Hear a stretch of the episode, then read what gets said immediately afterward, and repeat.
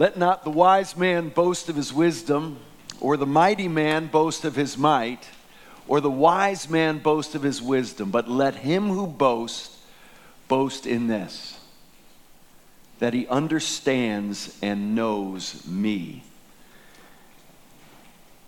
That's what life is all about. Let's uh, actually let's wait on this first slide until we're ready for that, Natalie, if we could. Um, yeah, so boasting in God. That's, that's sort of an odd concept, isn't it? To boast in who God is. Boasting is something we just always assume is wrong. It's wrong to do. There's actually a book that came out last year on boasting because it's a greatly misunderstood thing. We're commanded actually to boast in Christ, to boast in the greatness of God to be boastful is not always a bad thing when it's exalting, you know, with a U, exalting, being lifted up by, declaring, proclaiming the greatness of God. That's what we were just doing as this exceptionally gifted band has been leading us in worship. We're exalting it, out, we're boasting in who He is. We were just boasting in the greatness of God in the first session, we were boasting in the goodness of God. And that's what we're called to do. That, that's a state. There's nothing wrong, obviously, with wisdom. That we're supposed to pursue wisdom.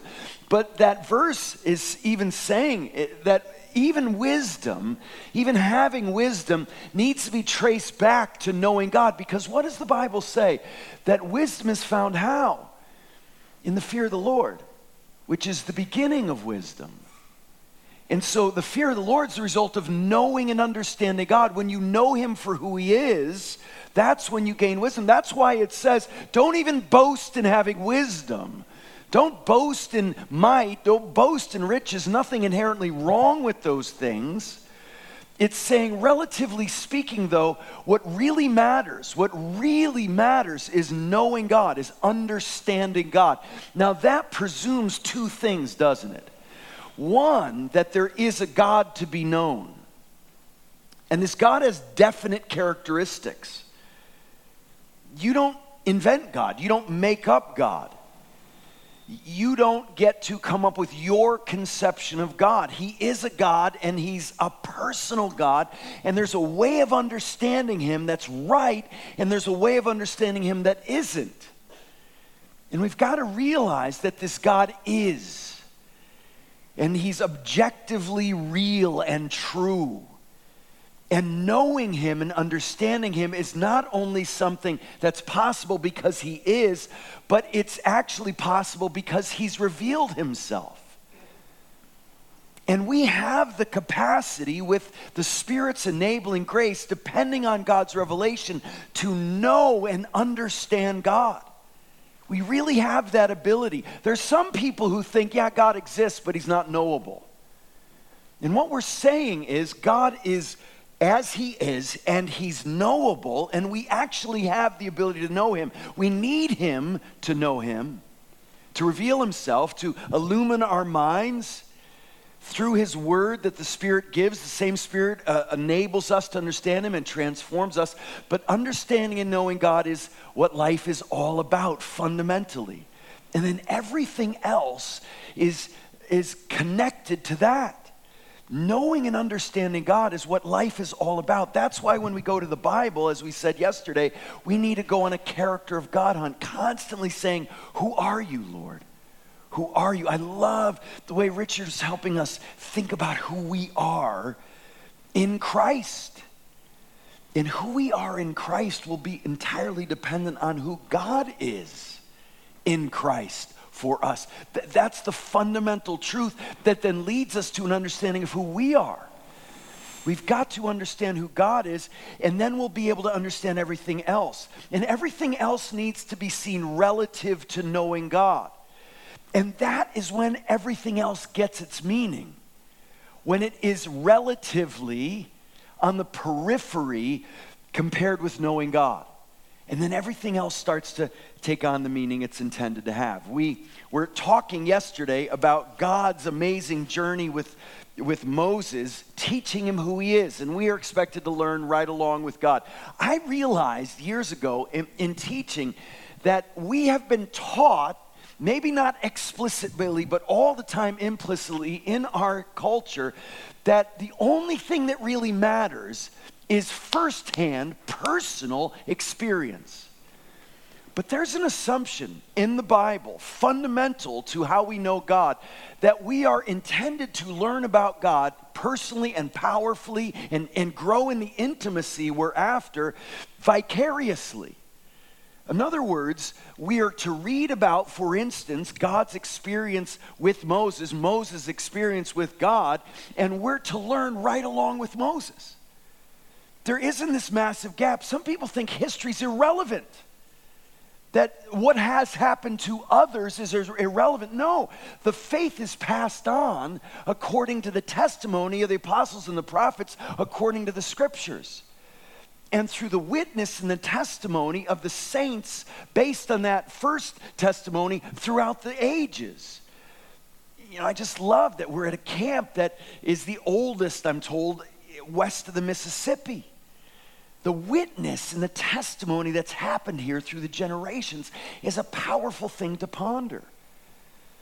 But that's how the faith continues and grows. And you, if you're a Christian this morning, are a Christian because of the faithful witness and testimony of those in your life who spoke into your life based on the testimony of the apostles and the prophets we find in the scriptures.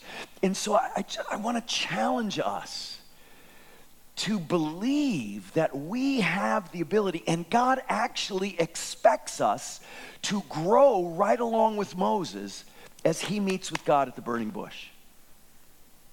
I've seen him do that.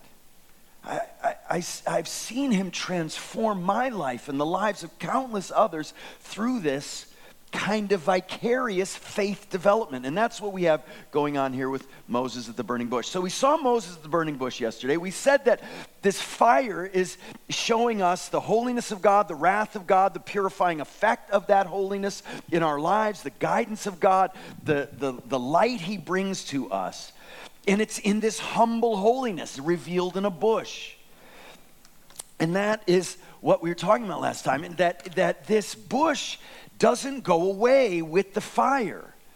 The fire is revealing who God is, but it's in a humble holiness. And I said that this is God's MO. This is his, his way of revealing himself. That's the pattern of how God reveals himself. So when you think of God revealing himself in a way where his holiness is not diminished, his glory is not dimmed in the least, but it is nevertheless revealed in very humble ways that are therefore accessible to us. Can you think of other examples in the Old Testament of God revealing himself that way? Can anybody think of any? Not a rhetorical question.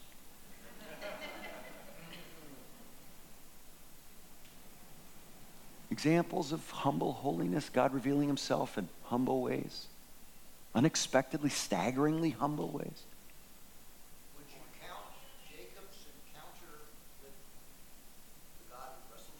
Absolutely, yeah. Here's this man, as Richard so beautifully helped us think about this scoundrel Jacob. I mean, his name means the healed, the, the deceiver, right? And God meets with him. And in the midst of all his frailties and his sin and his, his fallenness, he betrays his father. I actually, I was reminded, of, I was feeling guilty as Richard was talking about Jacob today and God's grace toward him because for years, I, I couldn't stand Jacob. I, really, I had the hardest time with him. I would every time I'd read his story, and there are so many times I've read through the Bible many times now, but there were many times I would start. So I, have read Genesis probably more than any book because I was going to read through the Bible this year, and I got through you know Leviticus, and then I, then I bailed. But but I've done it a lot of times now. But I remember Jacob. I hated Jacob. The dude swindled his blind old father with the help of his mother. I mean I just, I, I couldn't stand Jacob. And, but I remember getting the gospel in a deeper way and realizing that an almighty holy God has amazing grace toward Jacob. And he's got it toward me, who has all that same conniving, deceiving, self centered uh, attitude toward life. And I realized, oh man, when I finally meet Jacob in heaven, I'm going to have to say, I'm sorry, man. I just judged you for years, right? Not realizing that you and I aren't any different. And I need God's grace just as much as you ever did. But seriously, man, how could you do that to your father? I, I, but I, I, am going to have conversations like that, you know. But, but yeah, absolutely. So this amazing meeting, he's, he's on the run, he's, he's, he's sleeping, and God meets with him, yeah. So God revealing himself to Jacob, of all people, right? In that situation. Other examples, excellent. What other examples in the Old Testament?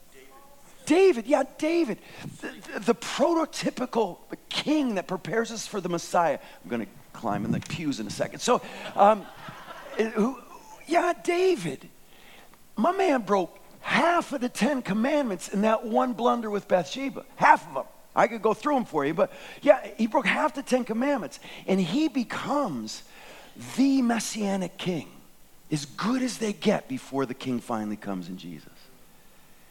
Yeah, God meets with, with David and he, he, he uses David in spite of David. Yes, these frail leaders throughout the whole Old Testament, right? You know, every one of them, pick one. Pick one of them. Abraham, every one of them are these frail, messed up, sinful, self absorbed, petty eh, people, right? That God continues to meet with without compromising his holiness at all. How about the whole nation of Israel? Right? I remember I was reading this liberal scholar who doesn't believe the Bible's the Word of God, and he said, How could anyone believe the testimony of a bunch of toothless nomads. And this guy would have prided himself on being tolerant and multicultural and all these things, right? But, but yeah, to, and, and you know what? He's right. You know, Jesus, I'm sure, didn't have all his teeth in his mouth, right? So I don't know what you think wisdom comes from or what, it, what the source looks like. But he's right, toothless nomads. Does, does the wisdom of God come through people who don't have a home and are messed up? It, it does. See, that's how God works over and over again without compromising his holiness at all. So the whole nation of Israel, and Israel was constantly forgetting this, weren't they? God always has to say, wait, wait, wait, wait, time out, time out. It seems you've begun to think that the reason I chose you is because you're all that. It seems that you must think I chose you because you were so numerous. Were you numerous? No. You seem to think that I chose you because you were so great and awesome. No. I found you and you were a complete mess, right? And that's true of all of us. And so we fast forward to the New Testament. And the ultimate display, the ultimate display of humble holiness is in a baby in a manger, born to a couple who are on the run, a poor couple who, as we'll see a little later in, in, say, Luke 2, they didn't even have the, the money to pay for the normal lamb sacrifice. They went with the concession of a bird sacrifice. And that's how he's born, with, with, within the stink of manure, with nowhere from the beginning to lay his head. That's God in flesh. That's God most clearly and definitively displayed in all of human history in a baby in a manger who becomes a humble carpenter from a nowhere village called Nazareth. Can anything good come from Nazareth? That's what is said of his hometown. You see, if you don't get the burning bush, where His holiness is on display without it being diminished at all, in an incredibly humble way, you'll miss the Christian revelation as God normatively does it. You'll miss it. Let's go to His disciples. You know what He calls them more than anything else? What term He uses for them more than anything else when you add them all up? Ye of little faith. they were a messed up crew and, and, and a, a, a, motley crew too, not the band, the, the the, the, collection of these men. He put zealots together with tax collectors. They couldn't hate each other more than they do. Yeah, he needs to go to a strategic, or Jesus needs to go to a strategic organizational leadership seminar to learn how to put teams together because he, he, he didn't apparently know how to do it according to the world's economy.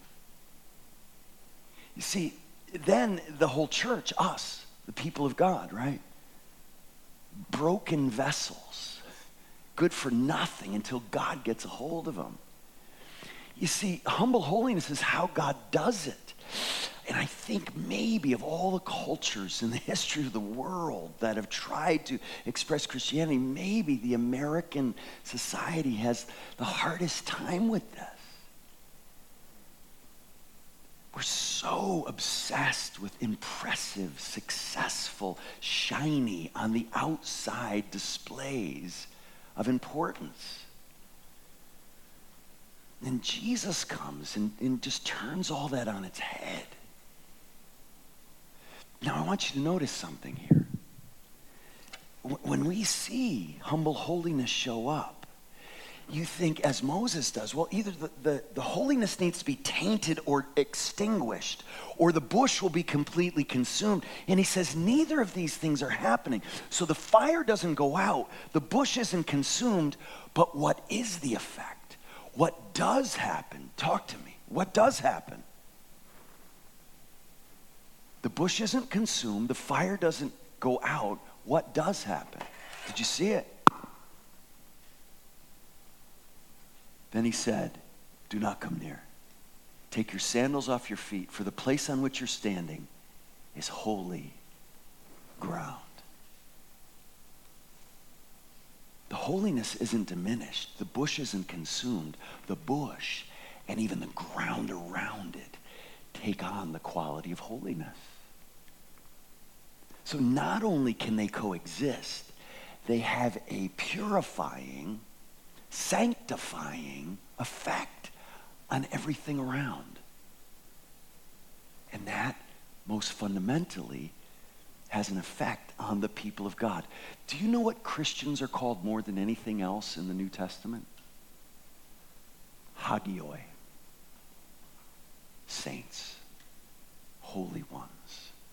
Individually, hagios a saint. I, I, think one of the actually tragic turns of language in the church through the centuries is, and it's not even just in, in Roman Catholicism or Eastern Orthodox, it, it's actually even invaded the way Protestants talk.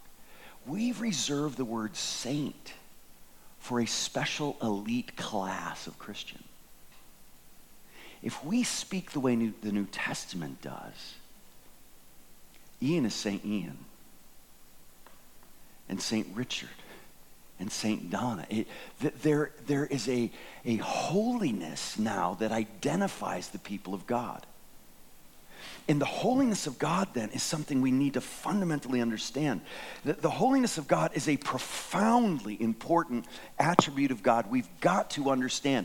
And I, I, I just don't have time to, to do what we need to, but you've got to understand how massively biblically comprehensive this attribute of God is. Just look at just a quick sampling of examples in the Bible. Look at all the times it shows up. Now this slide, now, if we could.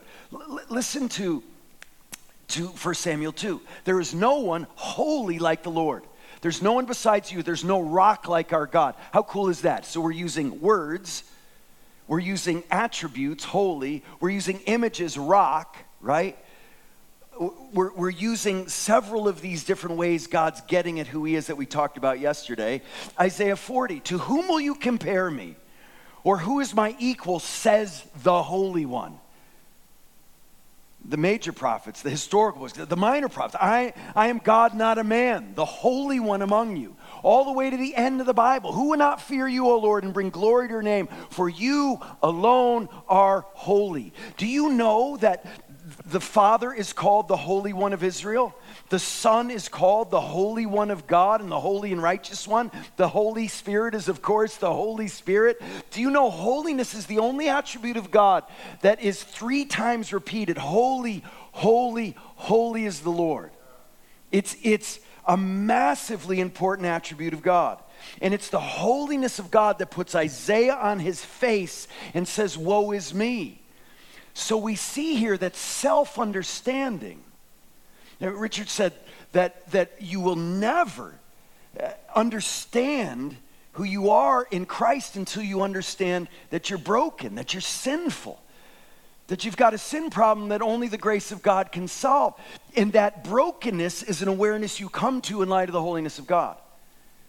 Isaiah sees God in all his holiness.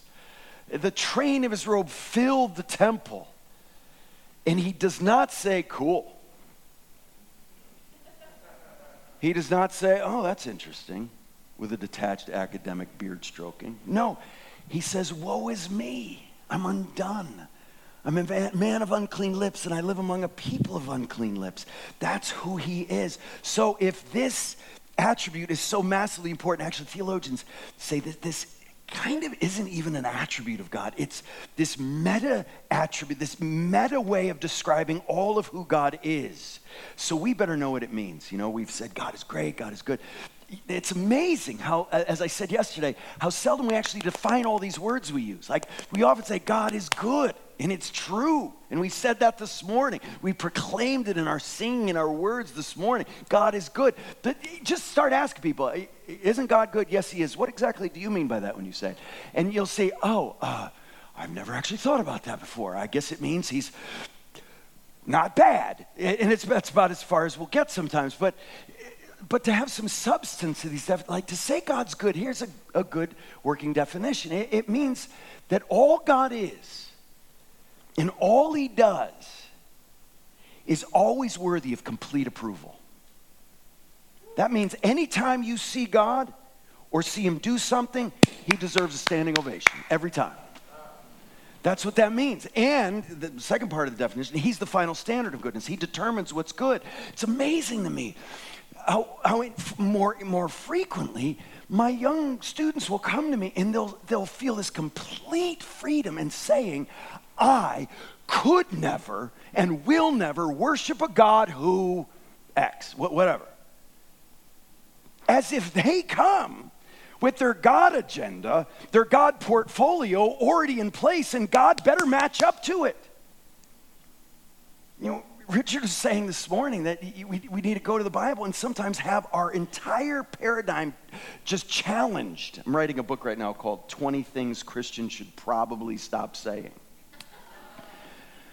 Um, and one of them is, as, as sort of the standard of truth, that really resonates with me. Now, I know, know what that means, and I'm glad things resonate with me sometimes when they, they accord with truth, but it's almost as if that was a good worship service because it resonated with me. That was a good sermon because it resonated with me. You know what? I want to go to worship sometimes. I, I want to go to the Word sometimes and, and have a dissonance. That's what Richard's saying. He said, Look, don't go to the Bible just expecting to be affirmed all the time in how you already think. Sometimes God should defy your inclinations, intuitions, expectations. And He does it all the time. From the beginning to the end of the Bible, godly, wise people are saying, Lord, why? How much longer are you going to let this go on? It's Psalm 73 that we heard about this morning. It's, it's, Lord, this doesn't make sense to me. And then we don't then say, so I can't worship you.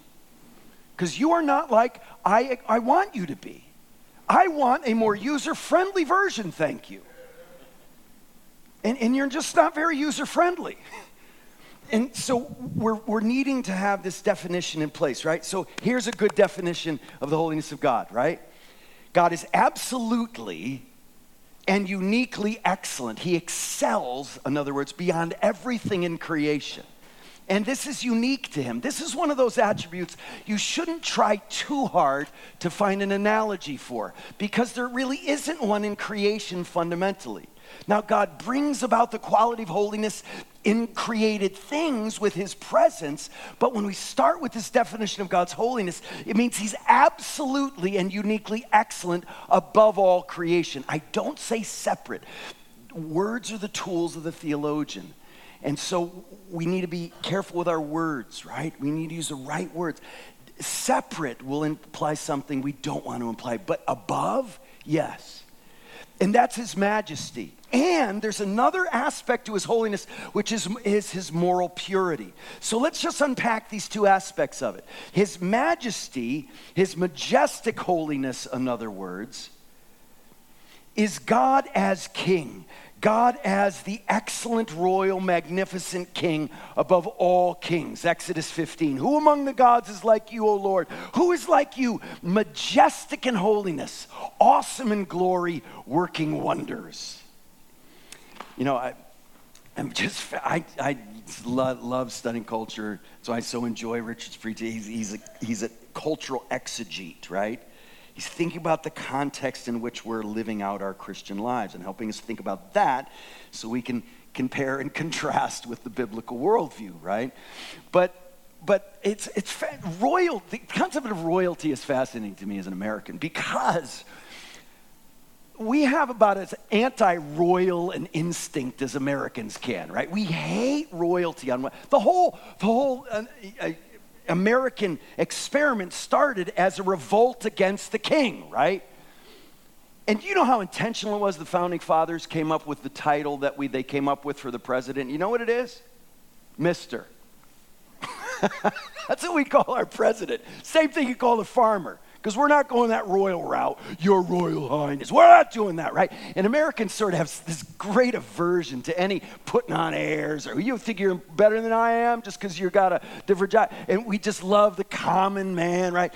We love that. But we are obsessed with Harry and Meghan. We, we just can't get away from it, right? If I never see one more article about Harry, I, I, I hope God's blessing on them. Don't get me wrong, but who cares? Right? Why in the world do we care what Harry and Meghan are doing? My mother got up when she was a little girl to at, at, at uh, like three in the morning to listen on the radio to Queen Elizabeth's wedding. And so we can't get away from it. And, and what I want us to do is have a, an understanding of royalty that is from the Bible, that has a place for a king, a king of all kings. The king who made every other king. That's why it's so great that, I, that Isaiah passage in Isaiah 6 begins with, And the year King Uzziah died, I saw the Lord king Uzziah was a great king for a generation, for 40 years. He was a, one of the good ones. It, most people couldn't remember a time when King Uzziah wasn't on the throne. And he says, In the year he croaked, I saw the Lord. Contrasting the two. It's not an incidental historical detail there. And so, this king, this majestic king, is the one we worship. And so, his majestic holiness is something we need to come to grips with. And then you add to that his moral holiness. Now, here we do use the word separate. God is separated from all sin and evil. Isaiah 5. The Lord Almighty will be exalted by his justice, and the holy God will show himself holy by his righteousness. God determines what is righteous. God is always acting in accordance with what his character determines is right and good and just. And we need to hear this because, again, this deification of the self is giving people the idea, the same idea Adam and Eve had in the garden, that we get to determine good and evil for ourselves we will take from the tree of the knowledge of good and evil and determine that for ourselves. And what happens is the Bible says you don't know the difference. You need to have your senses of discernment trained, Hebrews 5, to discern good from evil. You don't boot up knowing the difference in this fallen world. And you know what happens if you can't tell the difference? Eventually, if you don't go to God to know the difference, you start calling evil good and good evil. And those who are who are standing for goodness are considered evil, and those who are standing for evil are considered good. We have so many examples of this in our society. So God is majestically holy and morally holy, and this is glorious to know about him. So God is just who we want him to be, just who we need him to be in all of this great holiness. And we need to learn to see him in his holiness there's some attributes of God that are our favorites. Another chapter in my book is this is going to cause a big stir. People are going to be mad at me for this one, but I, I don't think we should keep saying, This is my favorite verse. This is my favorite book. Is my favorite passage. Now, I think what we really mean by that, which is what we should say, and I'm all for saying, is God has powerfully used this verse in my life. There was a time in my life where this, this passage saved my life where the Spirit used this to, to completely open my eyes. That's great. That's how God does it. But favorite language, ah, it sounds like ice cream choices, right? Which will invariably mean there are less favored verses and books and chapters. And, and some books never get asked to the Bible prom, right? And, and, and so, so I have a real heart for those those poor verses in Bibles that never get in the, the baby's new Bible, right? I, I'm concerned about this. This that's my fave. Not, I don't like that one so much. No, no. I, I'm, I'm a Psalms guy, or, or whatever it is, right? James is my man. Uh, no, come on, let's, let's, the whole counsel of God's word, right, is how we need to get at this. And holiness is one of those attributes that we, we need to love and not have some favored list of verses and passages, and then therefore attributes of God that, that are our faves. It's, it's not like in your phone. You don't get to have favorites in there, right? So, so let's, let's just quickly think through some implications. The first thing of God's holiness I want to think about, in light of God's majestic holiness, we should feel very small. Christians are those weird people who pursue a, low, a smaller and smaller view of ourselves in light of the greatness of God. Um, so after college, I signed a contract to play football, American football in Europe, but I had nine months before I had to be there. And so I decided to hitchhike all over the country. That's what I did. Again, not recommending it, like I'm not recommending not turning off the electricity. I'm not recommending anyone hitchhike. Please don't get mad at me because your, your 19 year old son heard this and now he wants to. It's his choice. So, um, so I hitchhiked all over the country and I hitchhiked up to Alaska. And my brother was living in Fairbanks. And I got, it was first week of September and it was snowing already. And I said, Carl, he'd lived there 18 years. I said, Carl, why do you live here? And he said, Oh, because here I feel small. And I, I, the next week, I saw Denali. It was one of those clear days where you saw the, the highest. It's good to feel small. You know, in the suburbs where I live, so easy to feel big. Look at me, got my big SUV, my big Trenta coffee. Look how big I am. You ain't big, right? And it, but it's, it's easy to think you are when you don't run into, you know, wildlife very often. I'll never forget, my wife and I have done a lot of hiking and mountain climbing, backpacking. Well, I was reading a, a book on encountering wildlife. And I will never forget the moment. So, on this page of this book I'm reading is what to do when encountering a mountain lion.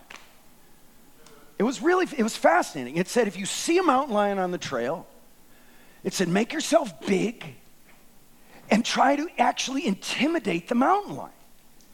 And then it said, and if it, you're unsuccessful and the mountain lion charges, do you know what it said to do? Fight it. Fight the mountain lion. Now, your chances aren't good,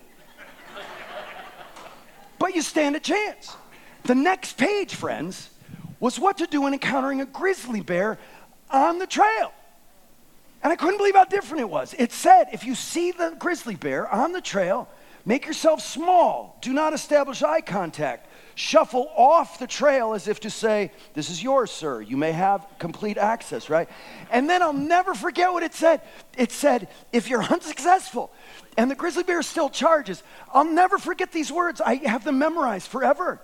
It said, If the grizzly bear charges, drop to the ground in the fetal position to minimize the trauma. That's what it said. To minimize, so hopefully he'll just play with you for a while, right? And you hope it's not a mother with babies nearby, and then that won't, you the trauma won't be minimized, right? Eh, I, I thought, wow, how different. Because with the mountain lion, you stand a chance.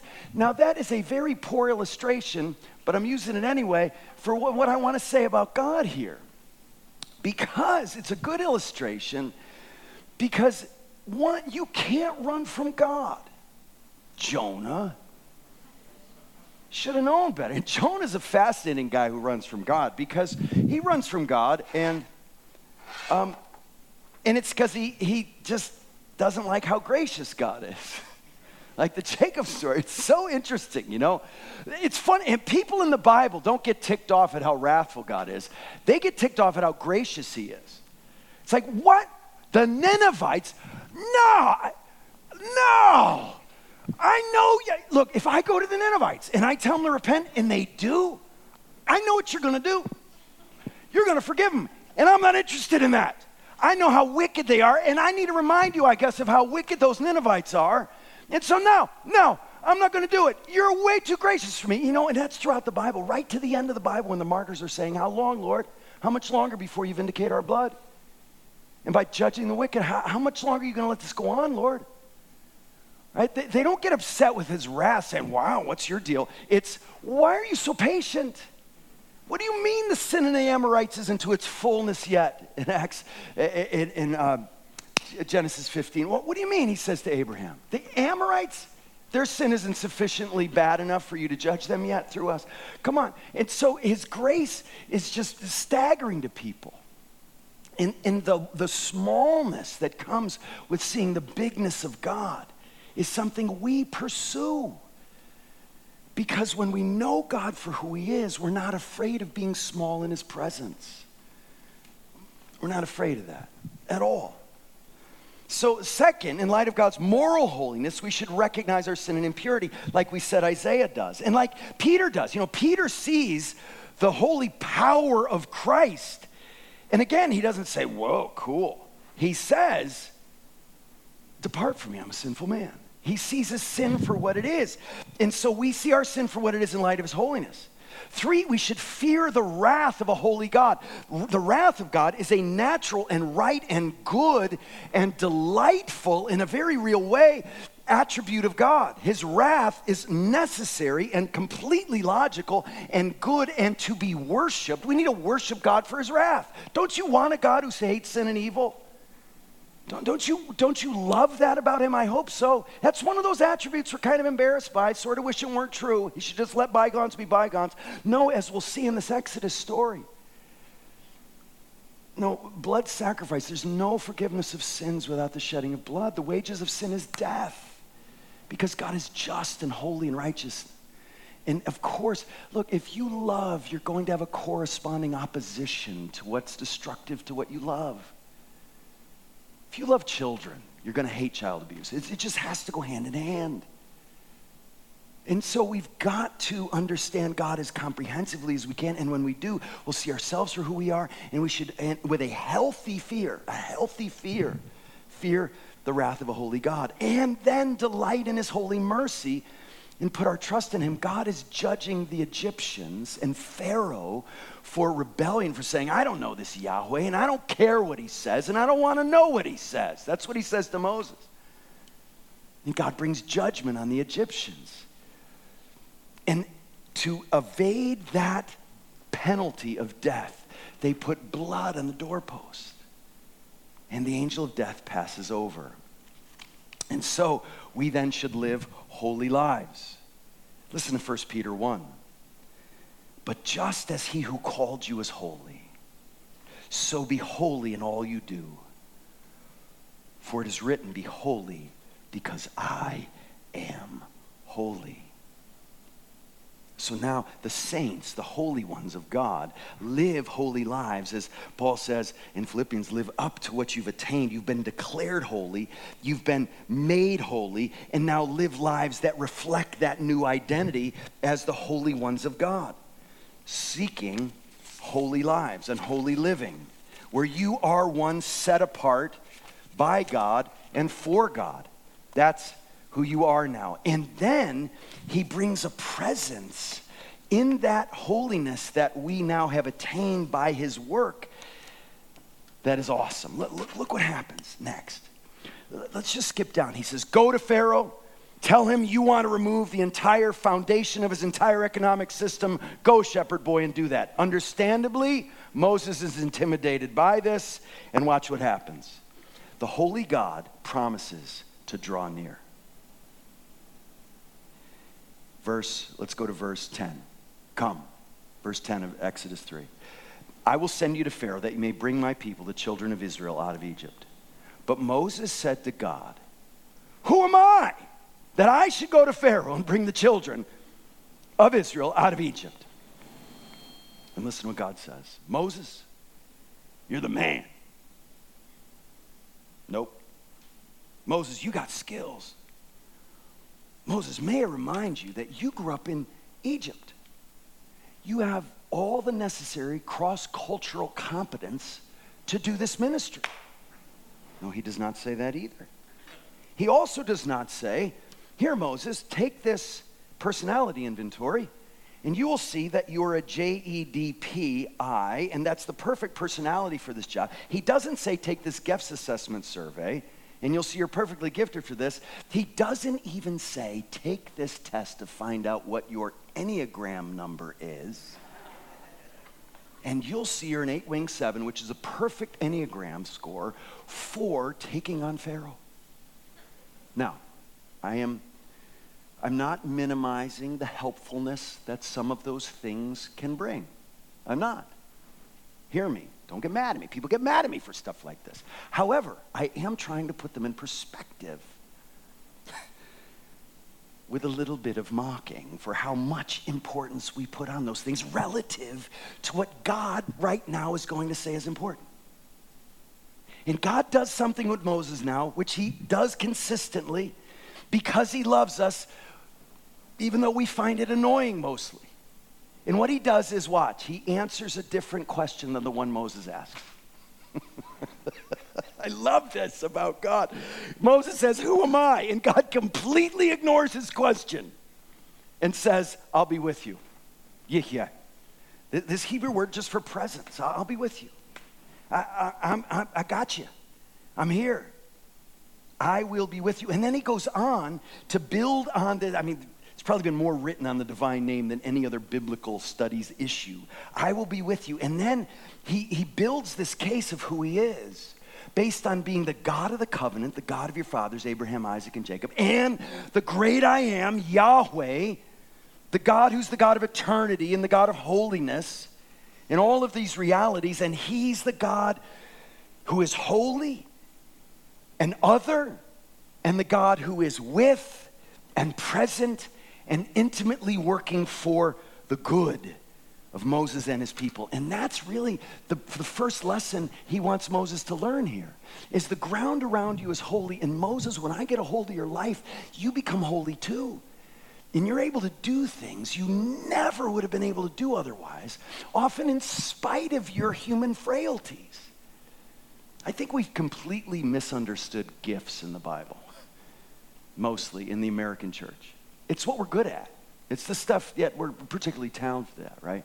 So often in the Bible, a gift is what we do out of weakness, out of getting to the end of ourselves, not what we happen to be really good at.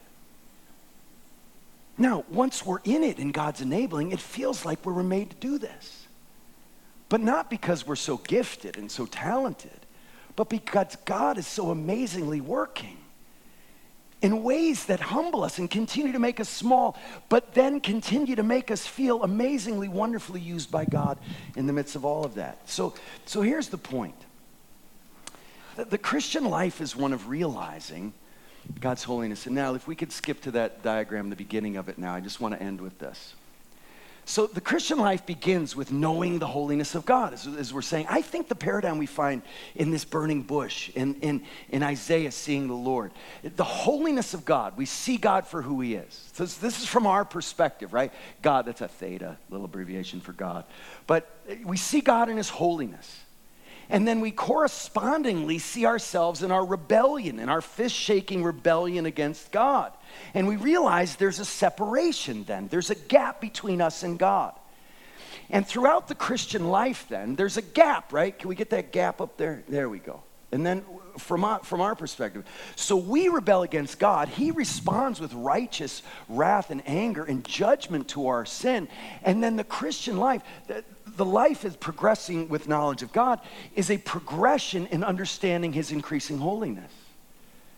When you become a Christian, you do it because you see God for who He is in the face of Christ to some degree. I think you could define a Christian as someone who's beheld the glory of God in the face of Christ and is never the same. And so, growing in holiness is an, an, increasing understanding of the holiness of God. And when that happens, what else happens? We have an increasing understanding of our own sinfulness. The more holy we see God, the more clearly we see our sin.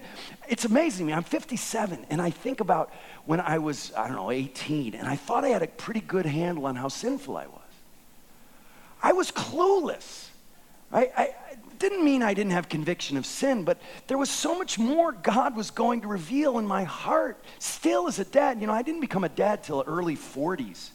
And I was feeling really sanctified until then.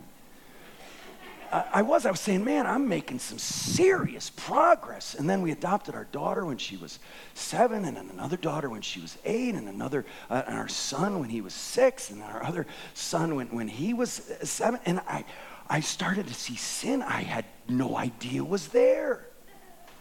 As a man who should have been past all that. So, in my life, the most godly people I know have the deepest understanding of their sin. But see, this still isn't Christian, is it? So, the Christian life is this increasing gap that we realize is there, but it's not Christian until what happens? Until that gap between the holiness of God and our sinfulness gets filled in by the cross. That's when it becomes Christian. See, there are other religions who have some high views of God and some pretty dim views of human nature. But the Christian faith fills that gap in with the cross. And, and you know what our temptation is? And because we are created for intimacy with God, our temptation is to make him less holy than he is so he could ever hang out with us or make ourselves less sinful than we are so he'll hang out with us. But that's not how it works. That completely defies the very definition of grace in the gospel. See, we don't need to fear an increasingly holy estimation of God or an increasing reality about our own sin because we can be confident that every step of the way, the sufficiency of Christ and His work in His perfect life and sacrifice for us is enough. And so, as God increases in our estimation in His holiness and we correspondingly understand our sin better, that cross fills that in. And every time we see that gap increase in our understanding, the cross keeps filling it in and filling it in and the magnitude and the majesty and the sufficiency and the glorious grace of God gets bigger and bigger and it fuels more heartfelt, passionate, dependent worship and prayer and devotion. It all starts with an understanding of who God is. And then we see ourselves through who we are, and then we say, Well, you look at that. Jesus is bigger than I had even realized. The cross is more sufficient than I had even realized. Jesus is more glorious than I had ever realized. God for us in Christ is sufficient. When he says to Moses and to us, I'll be with you, we find out that the way he's with us, most fundamentally and most importantly, is in Christ. And we find he's not just with us, he's for us. And that is awesome. God doesn't tolerate you. God isn't put up with you. God isn't stuck with you because he made a covenant that if he wish he could kind of get out of, but he can't because he's faithful and he said he was, and there we are. That's how we are in our relationship so often, so we think that must be how God is. God loves you, and that means he likes you, and he's fond of you, and he sees you as beloved, as beloved as he sees the Son at his baptism and as at the transfiguration. This is my beloved Son in whom I'm well pleased. God can't love you more than He does. I'm giving my whole book away. Another chapter of the book is I think we should stop saying, I have to love you, but I don't have to like you. That's part of the process on the way, but that's not how God loves us. God loves us deeply.